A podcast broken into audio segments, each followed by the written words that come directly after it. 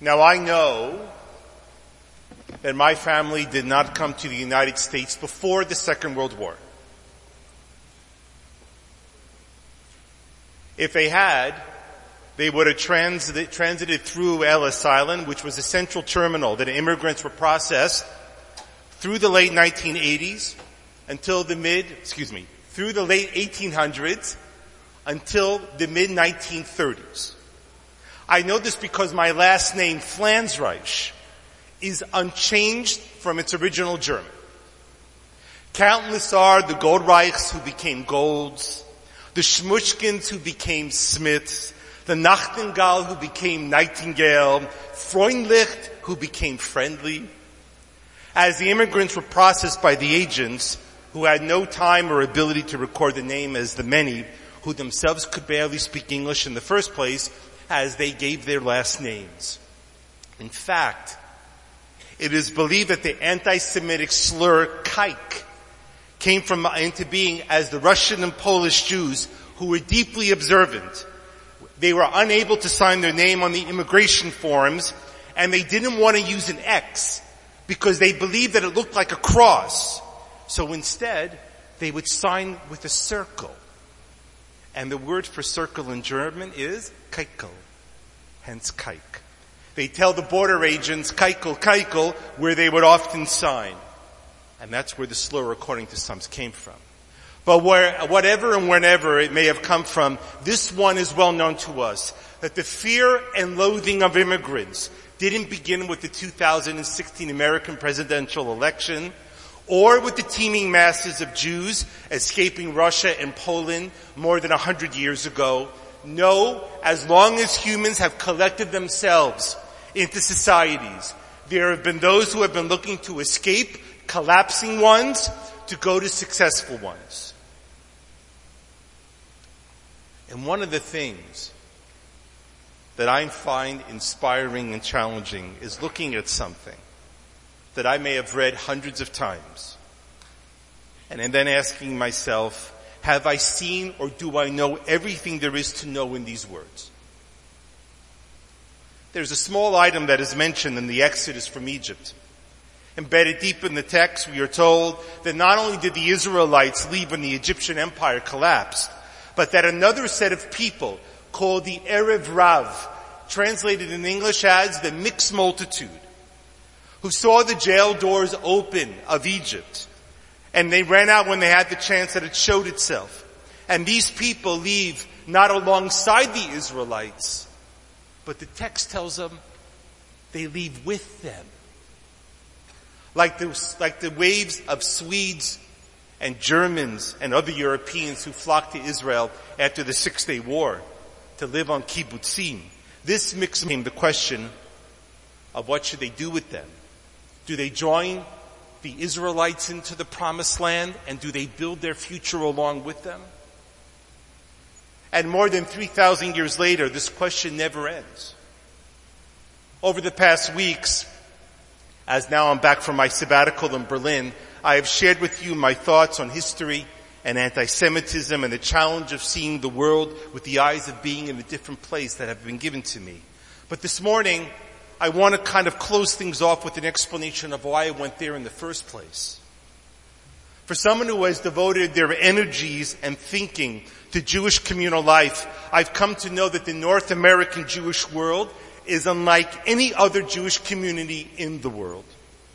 Growing up here, you have grown accustomed to thinking that this is the way that it is supposed to be, and this might be the way that it is everywhere. The world of Jewish day schools and Jewish camps, of JCCs and federations, all of which, by the way, are a post-Second World War North American suburban phenomena. But the foundations of that world, the post-World War II North American suburban Jewish phenomena, that world is cracking. And with it, the assumptions that built one of the greatest Jewish communities the world had ever seen. And the question for us is what now comes in its place? Because we know that things have changed. I went to Germany in part Because if you want to know where the Jewish world is going, that you can do little better than seeing how Jews live and identify in Berlin. In Germany, for example, there is no such thing as choosing to join a synagogue. On a person's annual tax form, they self-declare if they're a Jew, and then 4% of their taxes directed to the Eingemeindehaus, a central Jewish organization that pays for the building and running of synagogues, for rabbis and for cantors, for the Jewish schools and summer camps. It pays for the functioning of the JCCs, and it even subsidizes some kosher restaurants. Of the nearly 225,000 Jews who are believed to live in Germany, only about half self-declare. And I know what you're thinking. Why half? And that's because Germany's post-war Jewish history is made up of two chapters. The chapter of surviving Jews who return to Germany to find surviving relatives who end up staying there. And the second chapter begins in 1989 with the collapse of the Soviet Union and the German government extending to Soviet Union Jews immediate citizenship. Apart from Israel, Germany became the second easiest place for these Jews to immigrate to. And in the end, nearly a hundred thousand former Soviet Jews would then settle in Germany, effectively doubling its Jewish population in under five years.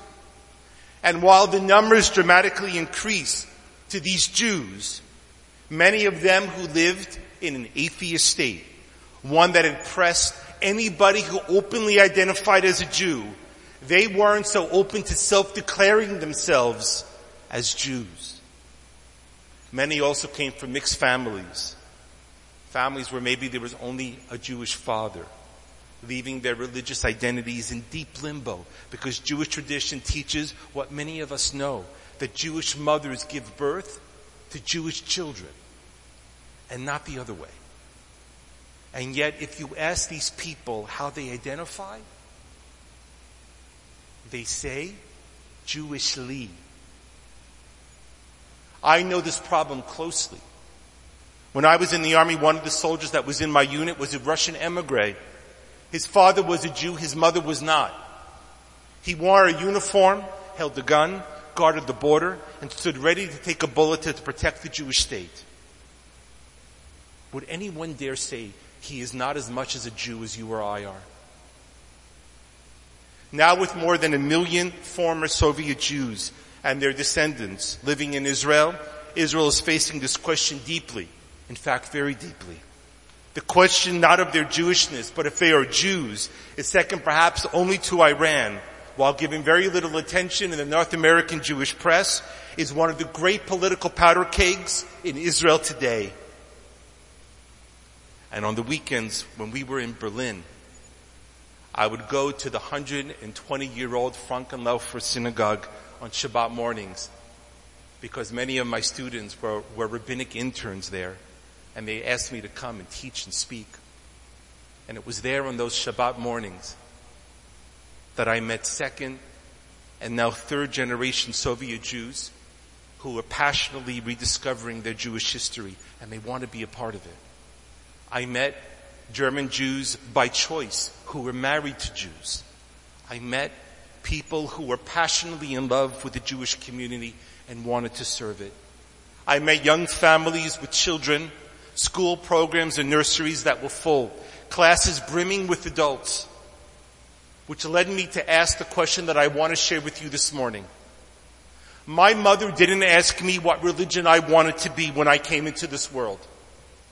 Perhaps that is true for you too.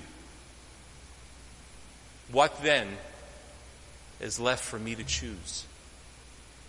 Our answer will come in time. But first, let our turn our hearts to some music and prayer.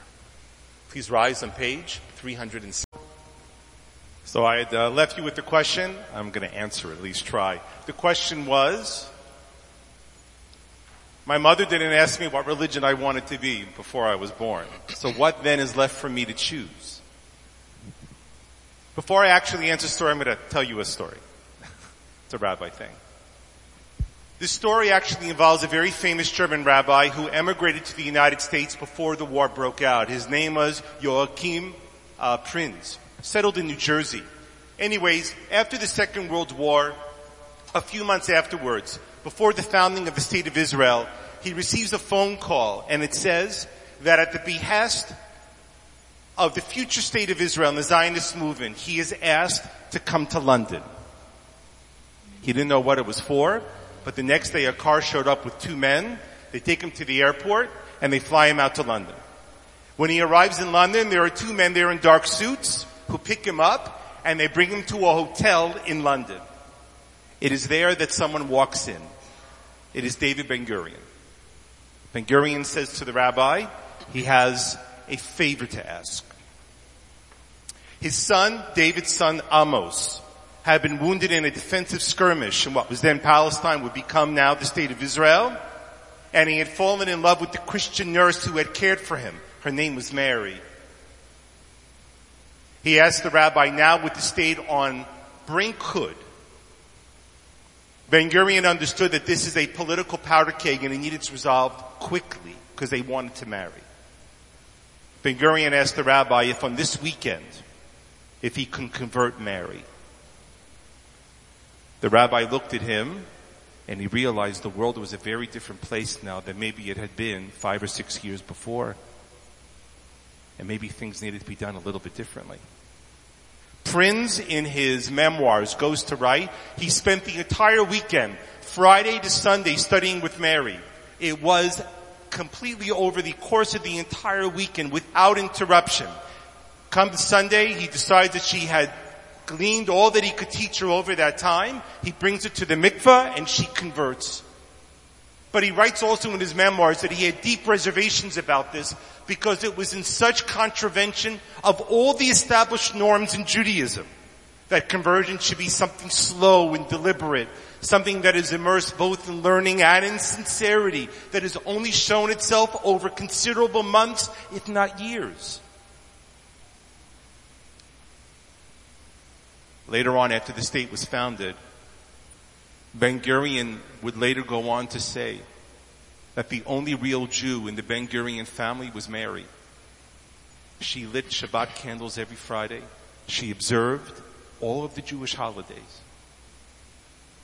And Prinz wrote that on that weekend in London, he not only made a Jew, but also someone who was profoundly Jewish. The difference of what a Jew is as opposed to something Jewish is seen at the very beginning of what I shared with you this morning. When the Israelites leave Egypt, along comes with them this Erev Rav, this mixed multitude. And God asks Moses, should he convert them? And the ancient rabbis record that God says to him, don't convert them, Moses. To which the ancient rabbi said Moses did anyway. Because Moses deeply realized that there are Jews and there are people who are Jewish. Being in Berlin, I realized and I met Jews who were not very Jewish at all, and I met non-Jews who were deeply Jewish. Which reminds me about what our answer is. The one thing left to us in our hands is not the fact that we may or may not be Jews. The question for you this morning and every day of your life is, how Jewish will you be? Shabbat Shalom.